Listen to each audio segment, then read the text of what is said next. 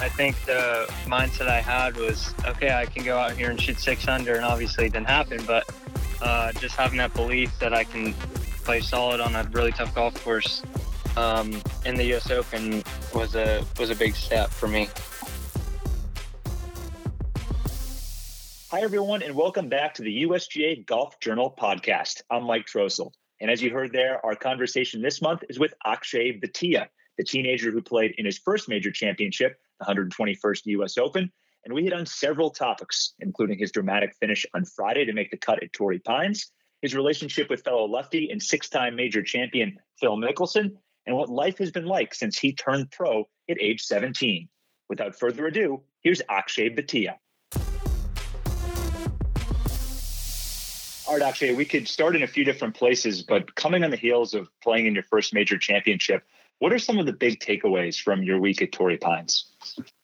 Um, I would say I think the thing I learned the most was that, or the thing I've been wanting to do more is have my B or C game and still be able to finish in the top 30.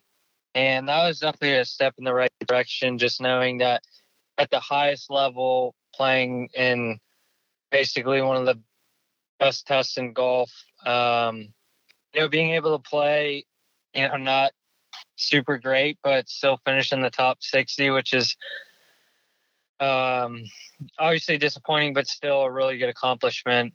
Uh, was the biggest takeaway for me. So I was very pleased with that. Yeah, it seems like a lot of positives you can take out of the week. And, and just want to start at the beginning first. You had a chance to play at least part of a practice round with Phil Mickelson, someone who you've gotten to know pretty well uh, over the past couple of years, and the defending champ, the 2020 champ, Bryson DeChambeau, as well. What was that experience like, and, and what did you learn from those guys uh, playing a practice round at, at a major championship? Yeah, I mean, I play with Phil anytime him and I are in the same field. I'll play with him, you know, on Monday or Tuesday. So playing with Phil, it's it's almost become very uh like normal and kind of social. Like there's really not much going on other than we're just, you know, playing the golf course and trying to figure it out for ourselves. Um, but playing with Bryson was pretty cool. Uh, I played with him a long time ago in a Monday qualifier. I think I was like 13, and that was when he first started turn or first turned pro. Um, so being able to play with him, obviously seeing what he's doing with the game, is uh, exceptional. And um, obviously, I ask him questions here and there, and I know Phil mentioned how he asked, you know, he'll ask me a bunch about the clubs that I'm using or certain shots that I'm hitting, and um, I kind of just ask him how the golf course has changed, how it changes, and how they prepare, and you know what they've done successfully to help me and understand what I can do to be successful for that week. Yeah, I would think you know Phil having played in more than hundred majors, probably a lot of uh, a lot of stuff that he can share in that regard. You know what what are the kinds of questions were you asking them uh, about about their approach? You know, was it stuff around? Just to me, I, would find it be really interesting and about the the time management aspect of, of being in a major, being a long week, um, the preparation and practice, and kind of what they do. You know, what what are a couple things that you felt like you you really picked up from your time with them on the course? Yeah, I mean, like I said, it's very casual, um, and they're trying to prep and uh, you know do everything they need to do to have a successful week, and so I try not to bug them too much. But I was asking Bryson like because he uses arm lock as well on how he gauges speed uh, on longer putts because it's a lot harder to do with arm lock. I'll ask Phil about chipping and any techniques he does with uh, how long the rough was playing. Um, and Bryson gave me a few point pointers. Obviously, he's kind of taking the same route as me, playing a bunch of tour events young and uh, not having success early, and now he's had obviously a lot of success. But he was just telling me that a lot of rest is it goes a long way, and um, so that was something that I think I was already worn out because I've been playing so much, and obviously playing 36 holes the week before, and I did a Monday qualifier the day before the 36 holes. Um, and I played like 20 holes that day because I lost in the playoff.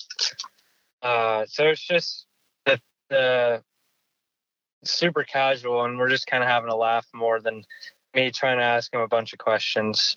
That's great. And then we get to the championship itself, and you know, in the first round, you had bogeys on five of the first eight holes, but then rebounded by the end of round two. You're right in the cut line, which was pretty well established because you were in the second to last group of the day. Take us through those last couple holes and kind of what was going through your mind if you knew where you stood and sort of what what you were thinking about playing 17 and 8 Friday. Yeah, was um, I didn't I didn't get off to great starts every day. They uh, same thing kind of happened on on uh, Friday, so I was behind the eight ball, and then I think I made a birdie somewhere on the first nine. I can't remember where. I think I got it to like one over on the front. I thought it was a reasonable score for you know later in the day. The greens obviously get more bumpy. Of course, obviously firms up. The wind was a lot higher than I think the forecast uh, said it was going to be, and I just knew that I just needed to be patient. I was I've been in that position so many times now successfully and not successfully and i know how to handle it a little more definitely gotten more comfortable with that situation but playing 17 i just there's one thing i couldn't do is hit in that hazard on off the tee. So i didn't hit i hit a really good drive. Obviously ended up in the bunker. Had a reasonable eye. Kind of a weird shot for me because it's a right pin location and a right fairway bunker and i hit a cut. So i didn't have too many options there. Uh, and I just pulled it a little bit, and I knew I was short sighted. And I was just praying that I could get a really good lie and, you know, hopefully manage to make a par. Because I, I, I, at when I knew four over was going to be the cut, I think. I think my caddy told me that on, I want to say 16. Um, and 17 was probably one of the best up and downs of my life because I knew what I needed to do and I did it. Uh, hit an unbelievable chip. I think Phil would have been impressed with it. um, and then I told my caddy on 18, like, this is the hole you'd want to have, you know, a, chance to make birdie. It's a reachable par five. He hit a good drive. The pin was in a reasonable spot because you could kind of miss it. Long was all right. That bunker on the right was okay. Obviously, if you hit a perfect shots on the green, you're probably going to two putt. Um, and I don't know. I just think it was just my time, and the cards kind of aligned. I hit three really good shots that led up to a three footer up the hill, and uh, it was great. So it was definitely exciting uh, to do that. Yeah, when that last putt went in, there was an audible roar from the fans surrounding the green. Cameras picked up your dad kind of running around in celebration, knowing what that putt was for. Now, I'm sure you wish that putt was for four under rather than four over. But what was it like knowing that you made it to the weekend in your first major and could enjoy it with family and friends? Yeah, it was great because I had a bunch of family out. You know, my neighbor, who's a, a sheriff who doesn't get to take much time off, he flew out to come watch me obviously I had my dad, my mom, my sister, my girlfriend, you know, everyone supporting me and everyone knew how much I wanted it. Um, because I knew if I made the weekend, you know, once I do that, I kind of get more comfortable. I settle in and I know I could go out and play good golf, move up the leaderboard, and anything happen in US Opens as we've seen in the past. So that was a big, big thing for me because I knew that, you know, a couple solid rounds could get me potentially in the top 10 or even close to winning. So, uh, unfortunately, obviously that didn't happen, but it was definitely success, uh, you know, playing another weekend on Vegas stage and uh, learning more and more about myself uh, on how I've handled certain situations. Yeah, and on the weekend, you're the first one out on, on Saturday morning. Got to play with non-competing marker Jason Gore and his caddy USGA CEO Mike Davis, which must have been a, a, fun experience. And and as you said, I know the back nine on, on, Sunday wasn't maybe the the storybook ending you were hoping for, but you did finish with a birdie on your 72nd hole. Um, so just overall, what what did you learn from your week at, at Torrey Pines that you think might be helpful in your career going forward? and at future majors? Yeah, I think one cool thing, um, obviously the North Pines played very, very tough. I think the low score is four under the whole week, which was, uh, I mean, it's super solid out. But it was weird because I was on, I was playing Sunday. I was playing solid on that on my first nine holes, and I was thinking to myself like, if this is a, because uh, in my opinion, I thought it would be a lot harder. You know, Sunday at the U.S. Open, everyone talks about, you know, a lot of guys shoot six, seven over, and they don't even play that bad. And um, I think just how comfortable I was and the mental outlook I had on okay, it's not as hard as I would have thought, which is great because if I have the energy that, um, you know, have the hundred percent energy that I need to have to play majors, uh, it would have been a huge help. But just knowing that the setup isn't as hard as everyone says in my like in my perspective uh, was a big takeaway and i think that'll help me in the future because knowing how they set it up and all the hype around how tough it's going to play i think the mindset i had was okay i can go out here and shoot six under and obviously it didn't happen but uh, just having that belief that i can play solid on a really tough golf course um, in the U.S. Open was a was a big step for me. Yeah, now there's one under your belt, and and as you said, one of you know the toughest test, if not the toughest test in golf, and you're able to hold your own and make the cut. So, yeah, a great week, and it was it was certainly fun to watch you out there. Uh, but one of the unique things about the U.S. Open isn't just the championship itself, but really kind of the journey to get there. As half the field of 156 gets in from qualifying, you were down in South Carolina, Long Cove Club uh, for your final qualifier. 53 players for five spots. You played 36 holes. You mentioned earlier it, can be a little grueling. You know, for those listening who maybe aren't as familiar with golf's longest day, as it's called, what what is that day like to try and get into the U.S. Open? It is brutal.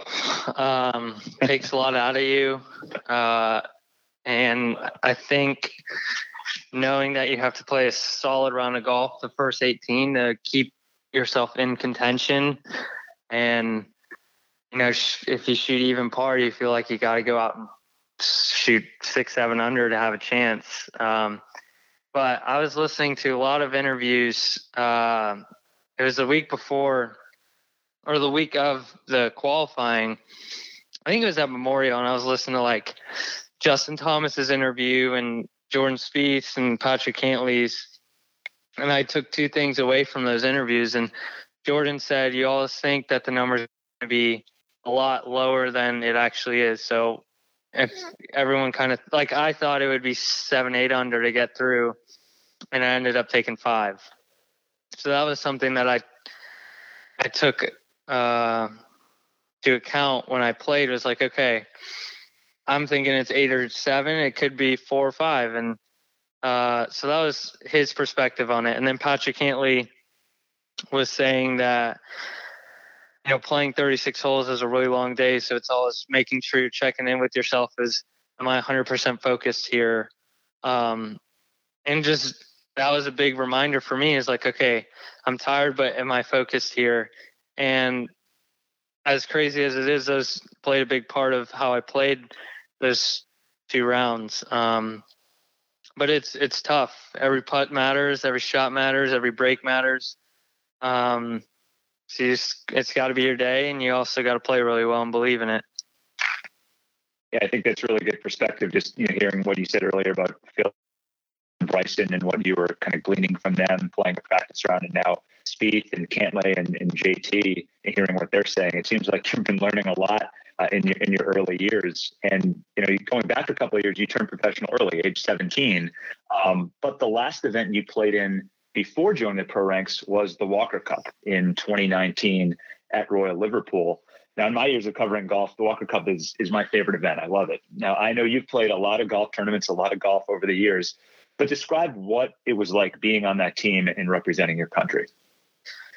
It's undescribable. Um, just the feelings you get when they say, you know, representing the United States of America, playing in front of the uh, Great Britain and Ireland's home home uh, home country, like it's just so different. The fans were amazing, and I think it really helped me understand what that felt like, using their energy. You know, them rooting against you, but they're still clapping and cheering. It was, I mean, it was unbelievable, and especially to share it with a bunch of really, really solid college players. Obviously, Stu as a mid am, just kind of having fun and enjoying that moment because this is going to be my last amateur event. It's going to be a memory I'm going to have for a lifetime. And there's so many, uh, there's a handful of people that get to say they've played on the Walker Cup team and represented their country. Um, so to do it was unbelievable. And especially to win too and have that have that moment with everyone was undescribable yeah, you win both your matches on that that final day, and and you know the USA team comes from behind to win. It was thrilling to be there. It was a really cool day, and I know special for for everybody on that team and, and Captain Crosby. Uh, now, as we said, you you turned pro right after the Walker Cup, and then COVID nineteen, the pandemic hits. What kind of challenges did that present to you as someone who is you know really trying to establish yourself as a pro and earn status on the PGA Tour in those in those early months?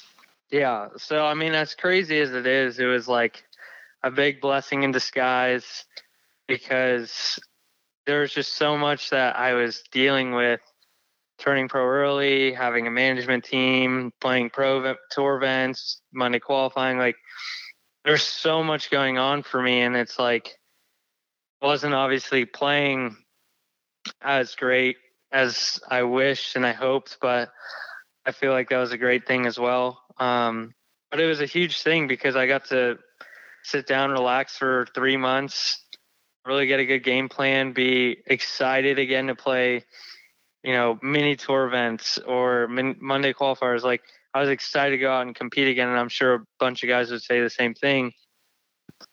So it was great, honestly. Uh, I also got to really dial in my golf swing, uh, my practice plan, uh, you know, just being excited to go out and play with your friends and practice and kind of be a kid again. Uh, honestly, because it was everything was just thrown at me so fast that I never got to realize that okay, it's all good and I still have plenty of time. So it was a great. I mean, it obviously is very tough on the world. Uh, everyone dealing with it, but it was great when the shutdown happened for me. Yeah, I think we were all kind of looking for some silver linings, right, during during the pandemic, for and sure. what those may be. You know, for you know parents, it's maybe a little more time at home. For you, it's you know kind of making that adjustment. It, it sounds like, and you mentioned a, a, blessing in disguise. So for you, since turning pro, it's been you know almost two years now. You know, where have you seen the most progress in your game, and what do you think you still need to work on most, whether it be you know part of your game or something physical or mental? Yeah, so I think there was a bunch of things that you know have changed a lot. My golf swings changed a tremendous amount from my first pro event in 2019 to now. It's just so much better, so much more control, so many more shot options. Um, my practice schedule is definitely way more efficient, structured. It's my own kind of my own kind of uh, I guess it would be my approach to it. Um, so those have been key things. Uh, my buddy who lives in Raleigh, we have grown up to be best friends once I moved to Raleigh, and he started caddying for me, uh, which is crazy because he didn't know too much about golf, or at least understood what I was doing at first, and now he obviously does. But I mean, understanding what works for me, who needs to be around me. Uh, there's just so many factors that have gone into it. Um, as far as what needs to get better, I would say really not not much physically. Obviously, mentally, I could get stronger every day, and I've worked on it, and I've found new self discoveries, and my coach Chase Duncan always talks about me self discovering things for myself to become a better player. Uh, whether it's warming up on the left side or the right side of the range, which kind of wind I need to have, um, how much sleep I need to get, what I need to eat. So there's so many things that I'm still learning, but thankfully I'm learning it young. I'm learning it at the highest level for the most part. Um, but it's just having the opportunities to play, you know, a whole season on the PGA Tour would make it a lot easier. But no one says it's going to be easy, and it's not easy to get on the PGA Tour right away. So it's just taking it day by day, and you know, keep believing in myself, and everything will kind of come together. But like I said, being 19, I have a long road ahead of me, and I just got to make sure I keep that perspective. Yeah, it's interesting. You mentioned all the the small things, right? It, it just how do you eat right when you're on the road all the time? You know what, as far as you know, sleeping, travel, how you how you practice things like that. It's stuff that you probably didn't think about when you're playing a bunch of junior events. You just kind of show up and teed it up, and you know if you play if you played better than everyone else, great. Um, but now yeah. it really is to to something. I mean, it, making it a career. Yeah, even when I first turned pro, I didn't realize any of this. I was just so excited to play on the PGA Tour, and then I didn't play well. I get down on myself, and now it's more uh, looking back at okay, well, this week, for instance, Pebble Beach, that week I slept. My sleeping schedule was perfect. Like slept early, woke up early, everything was perfect. We ate at a perfect time. Our practice leading up to the tournament was perfect, and obviously I played very solid for majority of my holes that week. Um, so it's like things like that, like, okay, we need to keep doing that. Um, and then Wells Fargo, there's just so many different stories to all the tournaments, but Wells Fargo, a big thing for me was keeping my posture, um, you know, solid and looking like I was enjoying myself and really being having like tunnel vision on what I need to do and what I need to accomplish to play these next whatever I have 36 holes solid. Um, so there's just so many things I'm learning every single week I tee up, whether it's on the PGA Tour, it's in a mini tour event or a Monday qualifier. There's just certain things that I've learned that have really helped me that I would have thought I would have never thought about, um, you know, when I was 17. Yeah, it's great to see you out there at Pebble, and I know that was you know the, the, tournament. You hit all 18 greens in regulation in one of the rounds, and had a strong finish, tied for 30th. So it, it does seem like the progress is certainly being made um, when, when you're out there on tour. And you know, I, I want to circle back to something. One other thing you said, just curious about the, the physical stuff. So you're pretty happy at where you are. You know, you played that practice round, or at least a few holes with Bryson at, at the U.S. Open. You both have some similarities in terms of having top club head speed and ball speed. Um, but obviously, your, your, bodies look a little different. Have you given any thought to trying to add weight or muscle, or are you letting that kind of develop more naturally to keep that flexibility and fluidity in your swing? Yeah, for sure. I mean, I've, I would love to be way bigger. I would love to look way more muscular, but it just doesn't happen. I have a fast metabolism. My dad's skinny, my mom's skinny, uh, my sister's skinny. So it's just eh, as hard as I try, it's just not happening, and I'm just gonna, you know, let it happen naturally. Um, and I honestly haven't had enough time, you know, traveling almost every week to work out and eat the right ways and eat at the right times.